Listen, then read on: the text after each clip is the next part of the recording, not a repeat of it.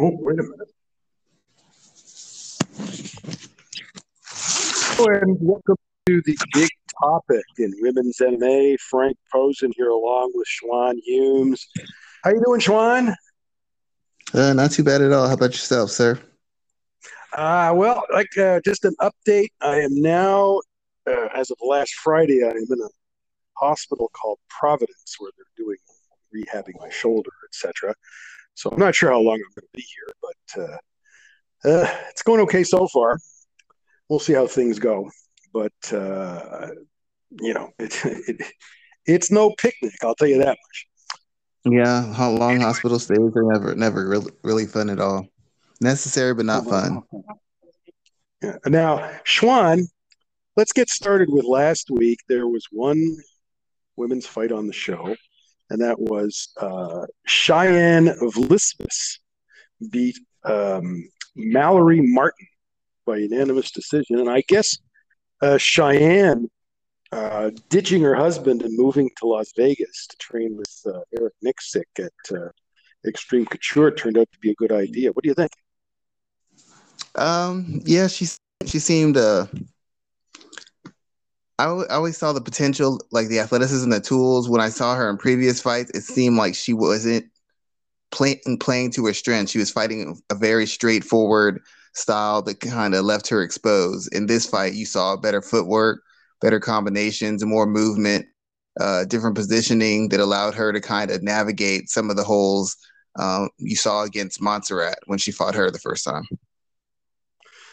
Yeah, I guess so. I mean, uh, uh, Mallory wasn't very good, apparently. I, I, guess she's not a UFC caliber fighter for Schwan. Well, Mallory's not great. She's she's a decent enough athlete. She's physical. She's aggressive. She's got good wrestling. The issue I have with her is I don't really think they've developed an identity with her. It's too easy to get her fighting against her best um, her best options. She engages in striking battles when she's not really a striker. She doesn't really wrestling or chain wrestling takedowns. And even in the instance of the balance, like uh, I always comment Demian Maya, he's not a great striker, but he always had good foot navigate strikes so he could get into takedowns. Mallory Martin has none of that. And this fight exploited that. She kept running into jabs and check hooks and overhand rights and never made any sort of defensive adjustment so she could kind of angle in or change levels to get underneath those strikes for reactive takedown. She just kept coming straight in, throwing combinations and then trying to get clinches against a girl who's a Muay Thai fighter who's long, rangy, and athletic, and you're trying to get clinch tie-ups. Mm, not not really great. Not really great uh, fight IQ, and not really great uh, direction by her camp, in my opinion. Well, they won a fight of the night bonus, Schwan. What do you think about that?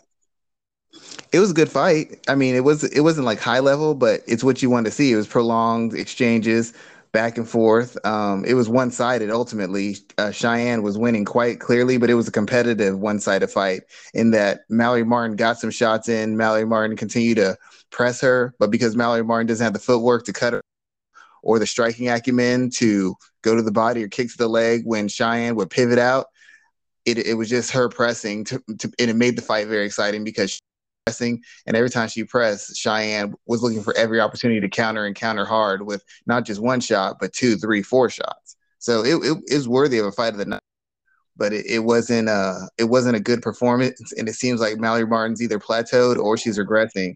Cheyanne, on the other hand, if she continues fighting like this, might have a future in the division because she's got enough tools as far as her striking and her athleticism to navigate the lesser talented fighters and probably get herself in let's say seven to five ish range if everything goes right. You think Nicksick is a, has a lot to do with that?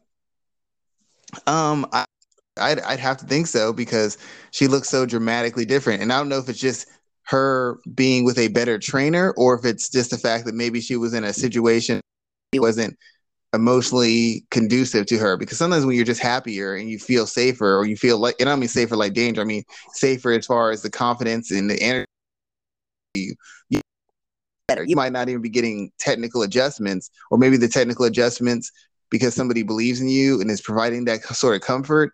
You buy into them, where somebody else could have told you the exact same thing, but you don't have faith in this person or you don't feel secure with this person. So as a result, you won't ever commit to what they're doing, telling you to do, even if it's the right thing to do. but he, I, I, generally think he's one of the better coaches. He he pays a lot of attention to detail, and he's worked with enough guys and kind of turned them around to prove that he's coaches in the MMA sphere. Okay, let's move on to UFC 269, which is tomorrow night. And um, of course, we got the big title fight. Uh, Amanda Nunes defending the uh, bantamweight title against Juliana Pena. So the original plan here, Schwan, was Juliana was supposed to fight Holly Holm. And Holly yes. got injured, and they decided to give Juliana the title fight. So, I mean, she got it with her mouth, huh? Yeah, I mean, to be quite honest, a lot a lot of people bantamweight don't really call out Amanda Nunes. In fact, nobody really calls her out. If we're really being honest, a lot of people just say they want to get a title fight, but there very few people are actually calling her out. So Juliana Pena pretty much pulled a Lauren Murphy and kept talking and talking until somebody's like, you know what, let's just let's just give her this shot and see what happens. And I can't argue with her for it. Anybody else could have made could have made demands and they could have said Amanda's name. Yeah. Could have Bantamweight so anybody could have got that shot, but nobody really wanted to demand it. So give it to the person, give it to the squeaky wheel. So historically speaking, this fight is likely to go one of two ways. Either Amanda smokes her early in the fight, or if it goes into the later rounds, Juliana has a chance, but a slim chance. I actually do not see her winning that way, and, I think it's more likely that she gets smoked in the first round, Schwan. Uh, I think I think that's generally the argument because Amanda Nunes at bantamweight. I've said this for you. I keep saying this. Everybody keeps telling me how great her cardio is. She's fixed her cardio. She just I don't think she has. I, I, I should say I don't think she has fixed that problem either. But the way she avoids it is to finish it quickly. Exactly. She basically dominates people and blows them out with her physicality or athleticism. But the fact of the matter is, at that weight class, she hasn't fought in 35 in quite a while, if I recall correctly for one. Yeah, it's been about and, it's been about a year. And two, everybody in that weight class knows her cardio is suspect. It's just a manager matter of getting through the first round or so, so that where you can push her. Holly Holm tried to do it because every time she took Holly Holm down to control her, because she knew Holly Holm was mobile, there was a lot of volume. I need to slow her down. I need to, Will. I need to break her down.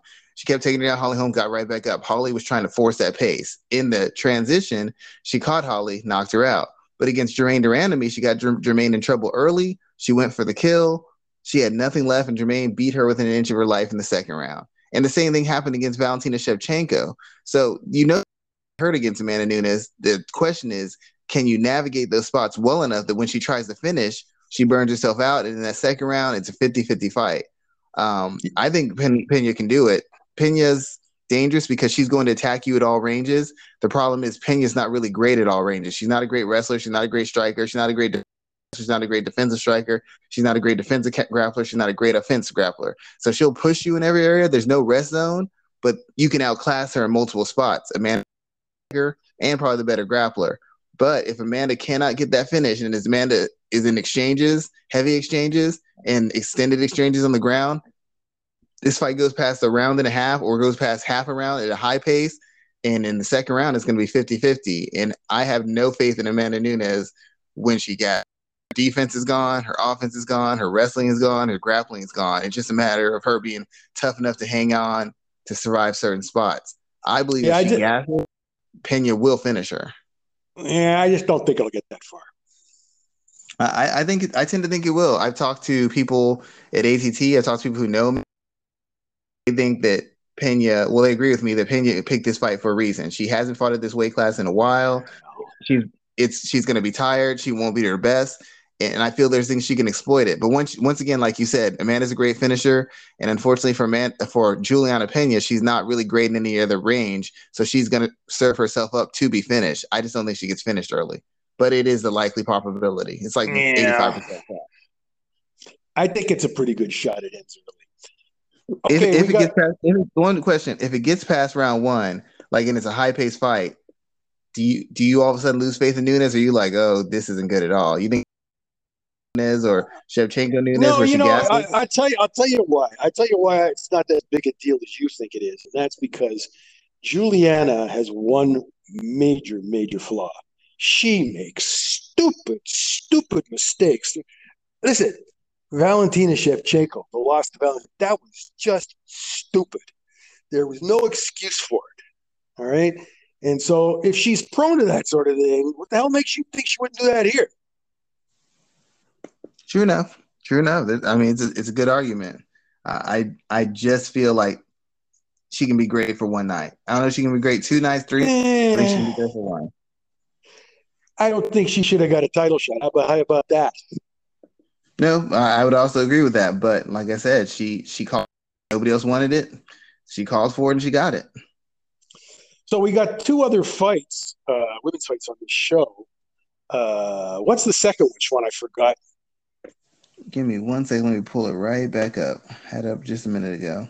Here we go. Second women's fight is going to be Matt Maverick versus Erin Blanchfield. Oh yeah, yeah, yeah, yeah, yeah. That's right. This started as uh, Maycee Barber versus Montana De La Rosa. Montana pulled out.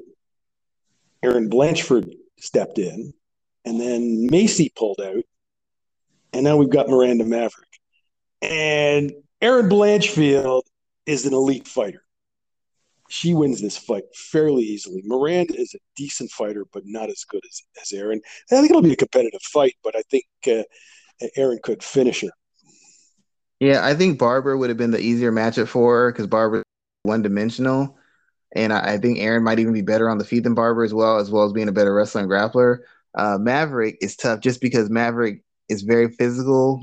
Maverick fights at a very high pace, and Erin hasn't really faced an opponent who can get out of bad spots or is going to try to impose their will on her. She's pretty face people who are either grit, not as athletic, or who are kind of scared of engaging with her on a, at a certain to a certain degree. So she's always been the front runner, and she's always been able to have it her way. She, I'm, I'm I'm with you. She can beat Maverick. She can probably finish her, but she's not going to have it her way the entirety of the fight. And with prospects well, like that, I want to see I want to see what happens when they get punched in the face back. When they really get punched, where they get a takedown and someone gets up, where they get taken down. Blanchfield hasn't fight. She's pretty much bulldogged everybody. Well, I think they both have very good coaching as well. Uh, uh, um, Erin trains up in New York there with uh, was it Gracie Barra or somebody like that, and. Uh, and uh, um, Miranda's coach is a former UFC fighter, Mekhin Samirzier down at uh, in Norfolk, Virginia. So uh, I think they both have really good coaching. I just think that Erin is at a higher level. I think so too. But like I said, I, have got to see what happens when someone cracks her in her face and, and she takes a shot she's not expecting, or she has to work harder than she expects. It, I mean, basically, she hasn't been in fight. She's been in one side of the beating the hell out of girls. I want to see what happens when she's in a fight.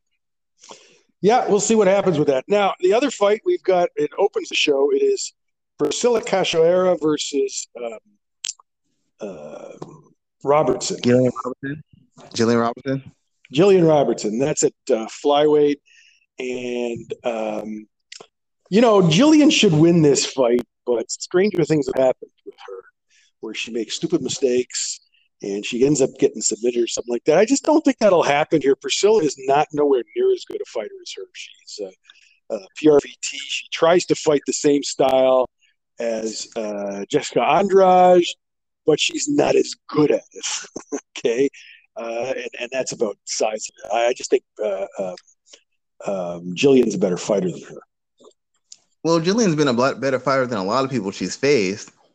She just she just folds when it gets a little tough. Her really well. She's a decent striker, but she can't she doesn't strike very coherently in a structured manner and she can't mix her grappling with her striking it's like she does she still doesn't know how to do either one of those well enough to blend them so there's these big holes where she can be taken advantage of now Cachoeira doesn't have the skill set to really uh, take advantage of her but she is she does have physicality she does have aggression if nothing else we'll know she's going to throw and if she hits Gil- Gillian Robinson a couple times I hate to say it but Robinson kind of fold up when pressured or when when kind of bullied a little bit. She seems to mentally shut down. And if that happens, she should still find a way to win. But I feel like this fight's a 50-50 fight because you just don't know what to expect from her. Sometimes she looks amazing, sometimes she looks subpar, and she has a talent to be a top five fighter, but she does not have the mentality and she doesn't have the balance of skills to consistently perform. She's constantly gotten beat by girls who she has equal talent to, and better skills than she's she loses all the time. So I'm not saying she loses this, but I wouldn't be surprised if she does. Yeah, I don't know. I mean, uh, it's it's a low level fight, so we just have to see. Gillian is really underperformed. So remember, she was supposed to be like a future of the division. Like they were considering her to be a star, a future star by this time, and she well, they've constantly given her fights, and she hasn't been able to pull it off. Schwan, she has the ground skills, but she can't seem to put it all together. Nope. I mean, every they've had a couple showcase fights for her, and every, every everybody keeps saying, but we've been saying that for the last two or three years now. Maybe she just never puts it together. Yeah, well, we'll see. Um, that's it. So that's on tomorrow night. Uh, it's a pay per view, and yes, I will be buying it. I have my TV package on my tablet, so nice. I'll be I'll be watching it on that. All right. Anything else you want to talk about, or is that about it? Mm, I think that's about it. Okay, I do want to mention that um, uh, Rizin announced yesterday that Ayaka Hamazaki will defend the Rizin Super Atomweight Championship against uh, Seika Izawa, I think is her name. She's the current Deep Jewels Atomweight champ. Um, she won a big fight in Deep not that long ago, but she's never been in Rizin before. So it's a lot of pressure on her. I don't know if she can handle it. Yeah, those the, the big show can makes you fight. From what I've heard, people if you fight at a ten, can knock you all the way down to a seven because you're just not ready for the pressure and the attention that comes from a big show against against a big opponent who you've watched probably the majority of your life. Yeah, there is a Deep Jewels show uh, on this weekend, by the way, which I will be following on Twitter. Uh, but uh, I'm not sure I can uh, connect with uh, Charlie to uh, review the show. I'll give it a shot. Maybe we can, maybe we can't. Uh, but we had trouble connecting today, so I, he's all the way in Japan, so I'm not sure it'll be any easier. Yeah, definitely. Anyways, that's about it, folks. Uh, again, uh, if you have any questions or comments for uh, this podcast, you can leave an Anchor's voicemail. If you'd like to subscribe to the podcast, you can do so at Google Podcasts, Apple Podcasts, and Spotify. Uh, I uh, enjoy the fights, and I will be watching here from uh, the hospital. Uh, enjoy the fights, and we'll talk to you later. Bye, everybody.